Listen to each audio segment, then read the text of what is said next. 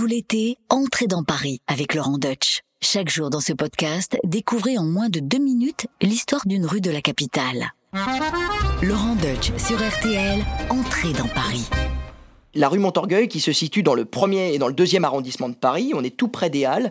Et c'est une rue qui euh, s'est développée à partir du, XIIIe siècle grâce à l'activité, la grande activité des Halles, hein, le, cœur de Paris, le ventre de Paris. On échangeait tellement de choses qu'il y avait forcément des invendus, des, vieilles charrettes, il devait y avoir des vieilles, vieux, des vieilles cagettes, des choses comme ça, de la terre, du charbon, des trucs comme ça. Et tout ça s'est aggloméré et a créé une butte, euh, un petit monticule artificiel. Et au fil du temps, comme les Parisiens se sont quand même euh, très vite trouvés à l'étroit derrière leur petite muraille du Moyen-Âge, ils ont ils se sont répandus ailleurs. Et évidemment, habiter sur les hauteurs, c'était quelque chose de toujours très recherché. Vous savez, c'est un peu comme euh, le seigneur du Moyen Âge qui domine la situation. Ils se sont installés là-dessus. Ils étaient très fiers d'eux-mêmes, mais ils oubliaient un peu vite qu'ils habitaient finalement sur une montagne de merde. Et pour se moquer d'eux, on les a appelés euh, ceux qui habitaient là, les, orgueilleux, habitant le mont des orgueilleux. Quand aujourd'hui vous vous baladez rue Montorgueil, vous verrez effectivement après la rue Étienne Marcel, la rue qui, qui commence à avoir accusé une petite pente. Et eh bien cette pente est, le mémoire, est la mémoire de cette montagne artificielle. C'est un peu le terril de Paris. Vous voyez, les terrils du Nord, on en a un à Paris, c'est la rue Montorgueil.